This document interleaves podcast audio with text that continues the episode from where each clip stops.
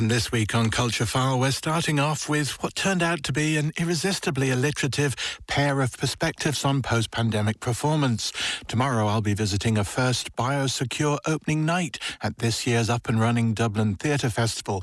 And this time, we see the restart from the performer's side as Jennifer Walshe returns to Culture File and to the post pandemic life of a travelling musician in her latest Things Know Things.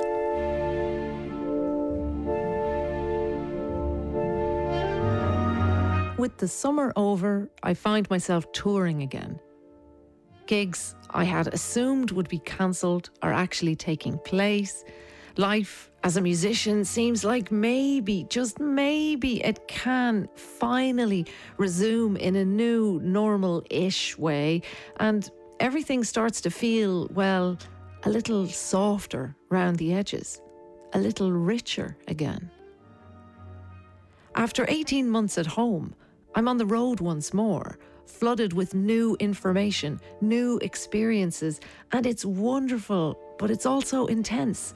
Being back in concert halls and black box theatres and churches, spending time with friends I haven't seen in years, stealing a walk through a park before a rehearsal, and feeling something inside me which has been clenched tight for a year and a half relax a little. And as much as I'm energized by live music and people and food, I'm also feeling the overwhelming presence of all the new and unfamiliar things that surround me, because the pandemic is constantly bringing my attention to them. The lift buttons that announce they self clean using nanotechnology, the plastic gloves we're asked to wear to handle the breakfast buffet serving spoons the microphone, which needs to be sprayed with sanitizer before I can sing into it. Everything friends, architecture, the banisters on the hotel stairs seems more vivid, more present. Last week, I played a solo concert at the Biennale in Venice. The Biennale sent a water taxi to pick me up from the airport, and I was incredibly excited about the water taxi in a way that was, admittedly, very uncool.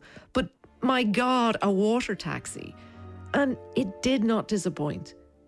As we pulled out into the lagoon, the pilot accelerated rapidly, water flew up around the boat, and I found myself clinging to the roof, screaming with joy.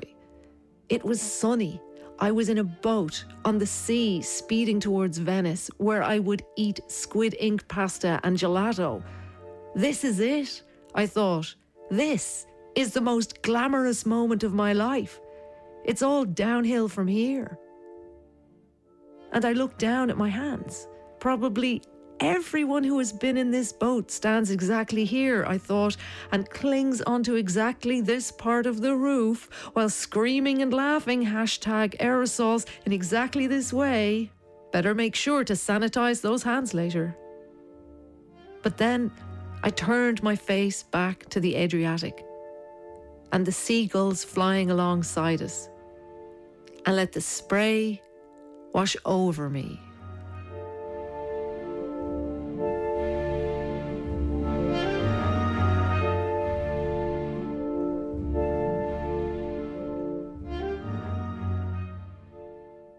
Jennifer Walshe there, the newly appointed Professor of Composition at the University of Oxford.